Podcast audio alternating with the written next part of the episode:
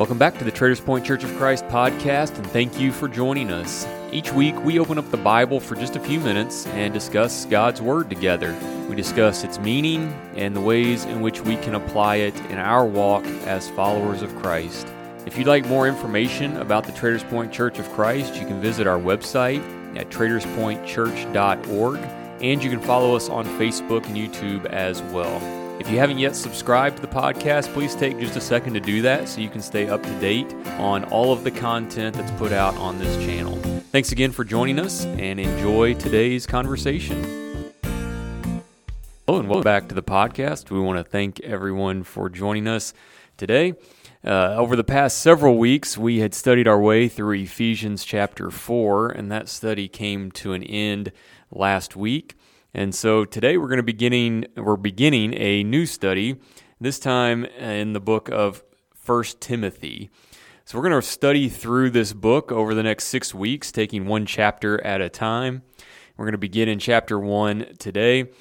This is a, a letter that Paul writes to his friend, uh, his dear friend Timothy, and it's a very personal letter and we'll kind of get a feel for that as we begin to study through that together. Uh, but it's a letter that contains a lot of important information, certainly for Timothy, who's engaged with the church in Ephesus and working with them on a daily basis. But there are so many principles for us today that are important for the local congregations that we worship at. Uh, for the work of an evangelist and just for a follower of Christ. So many important principles and concepts for us to consider with this letter. So we'll read chapter one here in just a second. But Jeremy, any thoughts on just kind of the setup of this letter or some background information that you want to share with us before we begin chapter one? Yeah, I think a couple of the keys just to kind of keep in mind. You've hit on one of the big ones that this is going to uh, come across in a, a different type of letter that uh, certainly that we had just finished talking a little bit, you know, from the book of Ephesians, where he's writing, you know, that book to the, the entirety of a church, or even the book of Galatians. You have a, a, area, a group of churches, and some of those other letters, like you know, the letters to the brethren at Corinth, or the brethren at Philippi, or in Thessalonica. These letters that he writes you know, to whole churches, probably those letters would have been passed around right. even, you know, in various places. But this is, you know, one of the examples. Certainly not the only one. There's two letters that we have written to Timothy, a letter written to Titus, another close friend of his, and even a letter written to Philemon, uh, another good friend of of Paul's. But it, it one of the big keys is they they have different feels mm-hmm. because it is very very personal, right? It, it it almost at times feels like you're you're reading something that you shouldn't be reading because it is you know it's just between you or, or between Paul and and Timothy and and what comes across is how close the relationship is. Certainly, mm-hmm. that comes across, and certainly what we'll talk about here in chapter one. You know, something else that comes across is the confidence that Paul has in Timothy. Yeah. Uh, they are close. They've spent time together already. There's no question about that. Uh, Timothy is probably significantly younger than Paul, and uh, that will come up. Uh, but all at the same time, there's an incredible amount of confidence and trust that mm-hmm. Paul has in Timothy, and he lays on him, and we'll start to talk about it even here in the first chapter. He, he lays on him some pretty intense things to be thinking about and yeah. doing, yeah. and uh, he wouldn't do that without confidence and trust, and so that comes uh, comes across uh, immediately in this letter. Yeah, well, let, us read chapter one quickly together, and then uh, we'll share some some additional thoughts on that. Paul, an apostle of Jesus Christ, by the commandment of God our Savior and the Lord Jesus Christ, our hope, to Timothy, a true son in the faith. Grace, mercy, and peace from God our Father and Jesus Christ our Lord. As I urged you when I went into Macedonia, remain in Ephesus, that you may charge some that they teach no other doctrine, nor give heed to fables and endless genealogies, which cause disputes rather than godly edification, which is, which is in the faith. Now, the purpose of the commandment is love from a pure heart, from a good conscience, and from sincere faith, from which some, having strayed, have turned aside to idle talk, desiring to be teachers of the law, understanding neither what they say nor the things which they affirm. But we know that the law is good if one uses it lawfully, knowing this, that the law is not made for a righteous person, but for the lawless and insubordinate, for the ungodly and for the sinners, for the unholy and profane, for murderers of fathers and murderers of mothers, for manslayers, for fornicators, for sodomites, for kidnappers, for liars, for perjurers, and if there is any other thing that is contrary to sound doctrine, according to the glorious gospel of the blessed God, which was committed to my trust. And I thank Christ Jesus our Lord, who has enabled me, because he counted me faithful, putting me into the ministry, although I was formerly a blasphemer, a persecutor, and an insolent man. But I obtained mercy because I did it ignorantly, in unbelief. And the grace of our Lord was exceedingly abundant with faith and love which are in Christ Jesus. This is a faithful saying and worthy of all acceptance that Christ Jesus came into the world to save sinners, of whom I am chief. However, for this reason I obtained mercy, that in me first Jesus Christ might show all longsuffering as a pattern to those who are going to believe on him for everlasting life. Now to the King eternal, immortal, invisible, to God who alone is wise, be honor and glory forever and ever. Amen. This charge I commit to you, son Timothy, according to the prophecies previously made concerning you, that by them you may wage the good warfare, having faith and a good conscience, which some, having rejected concerning the faith, have suffered shipwreck, of whom are Hymenaeus and Alexander whom I delivered to Satan, that they may learn not to blaspheme. So, a couple just quick things right out of the gate. One, as you mentioned just a moment ago, Paul's opening address to Timothy just gives us an indication of their relationship. And we can go back to the pages of Acts and we can see how closely they worked together, how much time they spent together. And even now, having several years removed, certainly from that time period, Paul looks on Timothy almost as a son. I mean, that's that's how close their relationship is. You, know, you mentioned likely the age difference between the two. It's likely that Paul was quite a bit older, certainly than Timothy, and so there probably is a father-son dynamic between these two. As as Paul has has really been a mentor for Timothy, and now they're no longer together working. Paul has left Timothy in Ephesus to begin and to help this work with the church there. And so Paul's writing to him almost like a father would write to a son, encouraging him, uh, sharing with him some important thoughts. Again, as you said, very personal, and you can just see the, the close bond that exists between these two as Paul addresses this letter to him. Yeah, and, and, what's interesting is what he lays on him, and, and he gets into it pretty quickly here some some pretty serious things that uh, needing to be set in order, you know, here in Ephesus. So, you know, we're told uh, we know Paul spent a, a, significant amount of time in Ephesus. He clearly isn't there right now, but he's left Timothy there, and so Timothy is there, and he's dealing with that group and the various things that they that they have going on.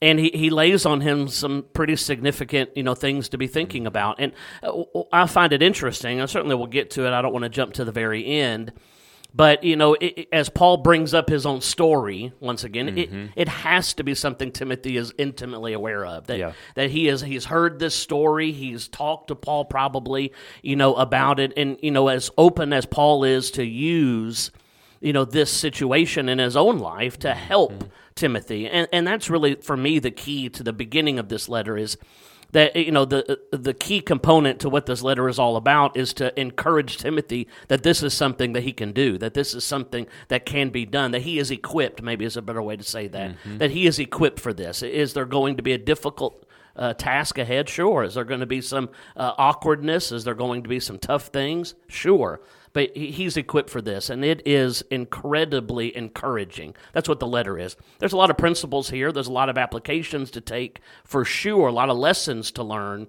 But from Paul's direction to Timothy, it is encouragement mm-hmm. to his young friend. Yeah, and he, he needs that encouragement, as all young evangelists, even still today, do.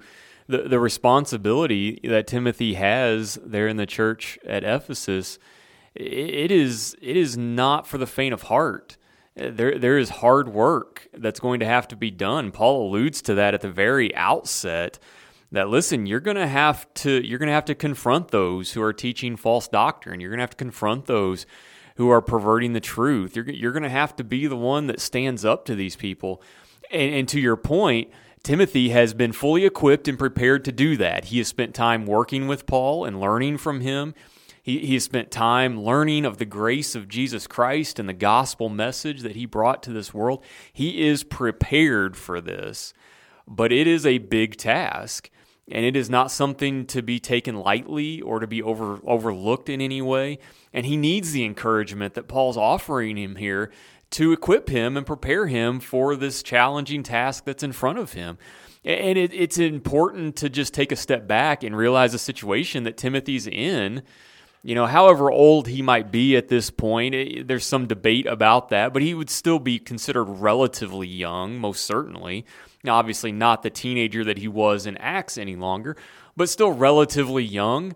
And now here he is with working with a church that most likely is probably pretty good size mm-hmm. at this point, considering the amount of time that Paul had spent with them and just where they're located. Mm-hmm. Probably a pretty good sized group of people. And no doubt, uh, a lot of challenging doctrinal issues that had to be addressed. And he was going to be at the center of all of it. And he needs this encouragement from this father figure of Paul to help him as he prepares to do the work that Paul left him in Ephesus to do. It's a, it's a big task, and it's one that needs to be taken seriously, and Paul's there to help him walk through that and navigate that. Yeah, and the task right out of the gate are, you know, these people that are causing disputes, that they're causing issues, where you have, you know, God's truth on one hand, and you have uh, this empty genealogies or fables, you know, uh, uh not the truth on the other mm-hmm. hand. And and he says this is, you're going to have to deal with this, you know, immediately. And even we even have here in chapter one kind of one of Paul's classic lists of things where he's right. he, he's listing, you know, he he kind of lays on us um, you know, uh, uh, the unrighteous, if you will. Mm-hmm. And he, he throws this, you know, list. And it's got all kinds of things, you know, in there. But he, he even concludes it with, uh, you know, anything, anything contrary to sound doctrine. And so that is, you know, that is his uh, his give and take, right? He has he says here is sound doctrine, and here are those contrary to that, and those contrary to that are half they have to be dealt with. Mm-hmm. But what's really interesting is is how he alerts him on how to deal with them by reminding him, not, not first necessarily about himself, but really reminding him about what God wants, mm-hmm. what Christ is all about. That Christ came to save. That is ultimately, you know, number one on the list of God's. It is number one to, thing on the to do list. It is to save people. And even though you have these people causing problems on the outside of sound doctrine, salvation still remains at the forefront of what needs to take place. Yeah, it's not it's not Timothy's job or mission to argue with them and win a debate that that's not the intent or the purpose of why he was left in Ephesus and why Paul's encouraging him here. It, the purpose is you try and reach out to these people and lead them to salvation and lead them to the truth. And I think you're you're 100% right. That's why Paul's reminder to Timothy, even though he knew it well, of Paul's background and where he came from would have been so impactful in this moment because years and years ago, prior to Paul's conversion, this was him. Right. The, the people that he's talking about, that, that was him. He was one of them. And now look at what he is and what he's accomplishing for the Lord and what he's standing for in the truth. That, that's what you want from these people, these spirited people, these convicted people, these influential people who are leading others astray because of what they're teaching. There's hope there because of the power of the gospel of Jesus Christ to change the hearts and minds of those people. Timothy, that's your mission. Not, not to debate them and, and berate them or, or to win an argument, but but through the power of the gospel to change them. And so that's a good reminder using his own example and background to Timothy as to what his mission truly is while he's there in Ephesus. And I think it's probably a good reminder, again, for all of us as well, when we confront those who are teaching false doctrine or in error in some capacity, we should have compassion on them, love for them, and we should want salvation for them. That should be our objective at all times. And that changes how we approach people, how we talk to people about the gospel. And so this is a great example, certainly for Timothy, who's in the midst of it with Ephesus. It's a great example for all of us today. You know, not just here in this chapter does he provide an example of himself, he also provides an example of what he has done. I mean, at the very mm-hmm. end of this chapter, when he makes mention of two, you know, individuals that he says have made shipwreck of their faith. And so, I mean, mm-hmm. that's a very visual phrase yeah. that he throws out. And he says that, you know, they, they've suffered shipwreck when it comes to their faith. And he talks about these two men, Hymenaeus and Alexander. He says, I've delivered them to Satan, but at the very end, the reason that they may learn not to blaspheme. Mm-hmm. And so you even have not just his example of himself, but also you have this example of what to do, right? Or your purpose, your purpose behind it. And that really gives us for this chapter, I think, a couple of different principles to kind of think about. Number one, uh, the point that any anybody is in a position to come to Christ. You know, sometimes we get caught into the whether it's prejudging uh, ahead of time or someone has turned their back on Christ and they have done so in a blatant way that we convince ourselves well they they've made that decision they're forever gone. The, anybody has the capacity to turn back to Christ. Anybody does, and then ultimately understanding God's desire is for them to be saved, for them not to blaspheme, as Paul makes, and, and making that my desire. Mm-hmm. And so, if I can put those two things in my mind, I'm going to be better equipped to handle uh, folks like this. And that's exactly what Paul is doing to Timothy. Yep. we'll go ahead and stop there for the day. We're going to pick up in chapter 2 next week as some of these thoughts that Paul begins with continue on uh, over the course of this letter. And like I said, we're gonna we're gonna take one chapter a week, so six weeks. Uh, we'll cover this book, and we hope that you can join us and continue studying this epistle with us.